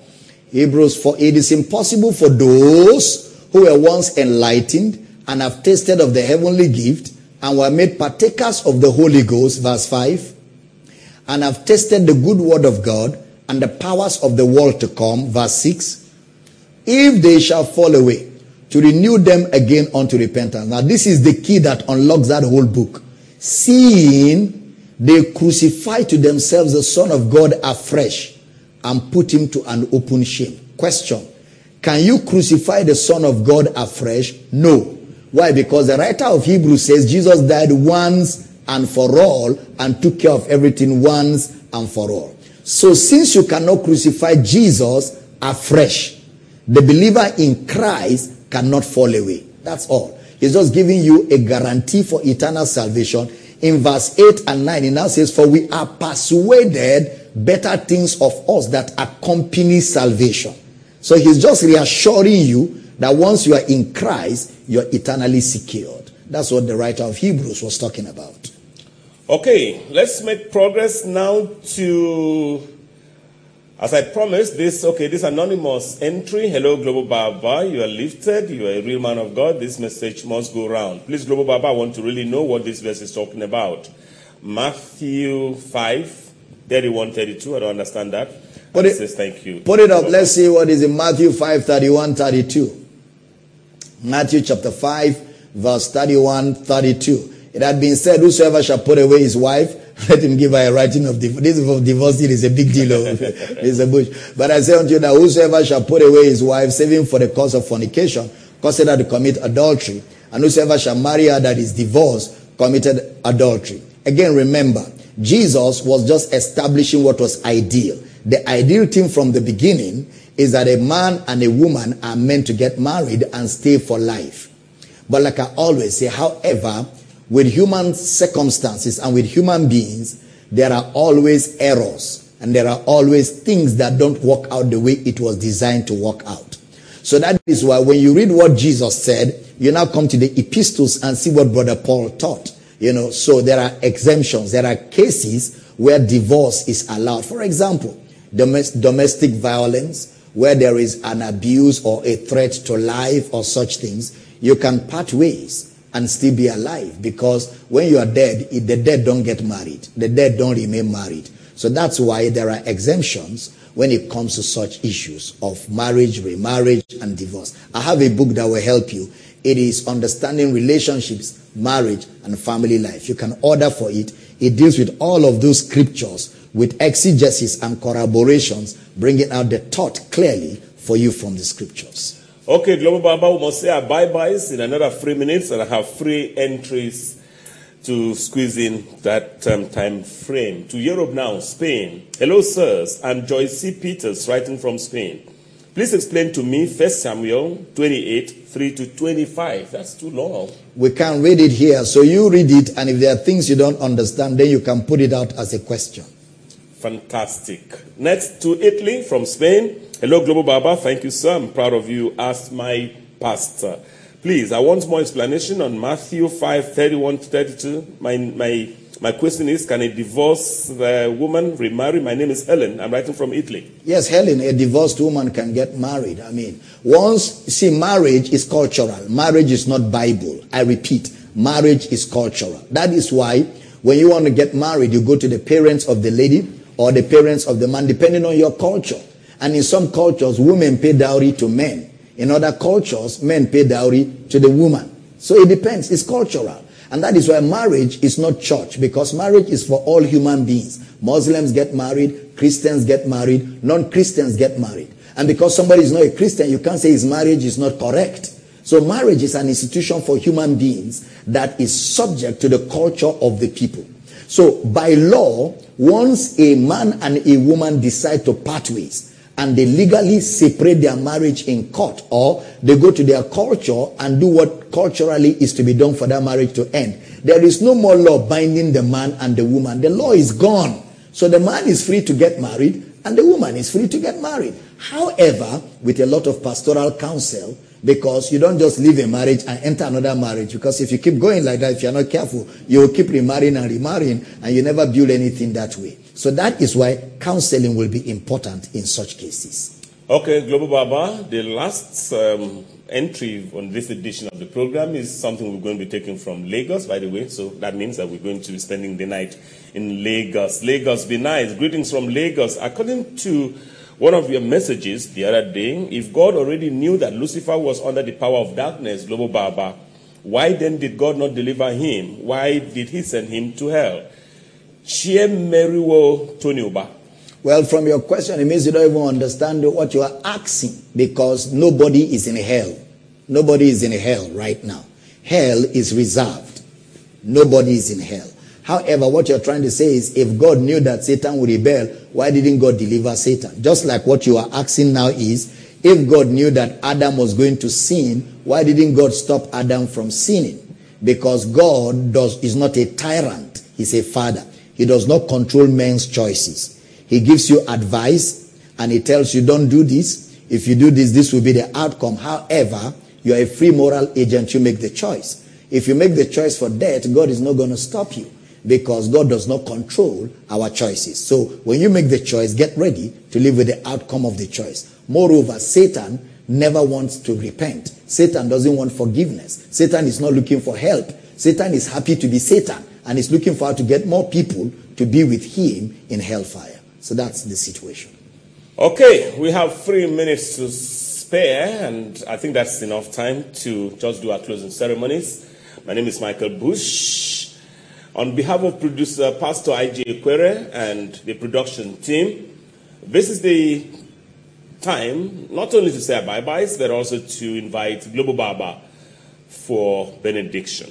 The Intercontinental Mr. Bush. What a joy, man. Always a joy to, you know, hang out with you here. Man. Fantastic. Always a joy. Hey guys, we love you. Thank you for giving us the opportunity to serve you the grace of God. Thank you for giving us the opportunity to teach you, answer your questions, bring you clarity from the word of God. Like I always say, most of the question answers we give you here on the platform, they are just like teasers. They are not detailed because we don't have the time to do exegesis here. We just give you, you know, teasers to help you have further light. But I recommend for you to order our books, order our teachings. We have taught on a plethora of subjects of scripture. And there are a lot of books. I've written close to 30 books or even over 30 books on different doctrinal subjects of scripture. We recommend that you order for them, call our office, shoot a mail to our office, ask for the catalog, ask for the materials, and they will be sent to you. But it's a joy to serve you the grace of God. Remember, we'll be live 1 o'clock right now on XL FM here in Akwa Ibom, 1 o'clock to 3 o'clock. And then 3 o'clock to 5 p.m. today will be on University of Uyo FM. Then tonight at 9 to 10, we will be on, um, on, uh, on Inspiration, Inspiration FM. Inspiration And 10 to 12. And then 10 p.m. to 12 p.m. Heritage midnight FM. will be on Heritage FM today. So from tomorrow morning from 11 to 1 o'clock, Radio Ibom. 1 o'clock to 3 o'clock, uh, XL FM. XLFM. 3 o'clock to 5 o'clock, Uniuyo FM. Uniuyo FM. 5, o- I mean 6 o'clock to, To 8, 8 o'clock, o'clock, Comfort FM. Comfort FM. 9 o'clock to, To 10, 10 o'clock, Inspiration, Inspiration FM. 10 o'clock to 12 midnight, Heritage, Heritage FM. FM. So, hey, get the word. You have no excuse in Akwa Ibom to be ignorant of the word of God. No excuse whatsoever. We love you guys. Looking forward to spend more time with you live tomorrow at 6 p.m. with the Intercontinental Mr. Michael Bush. We love you. Enjoy the rest of your Sunday and be blessed. Goodbye from Uyo, Nigeria. Amen.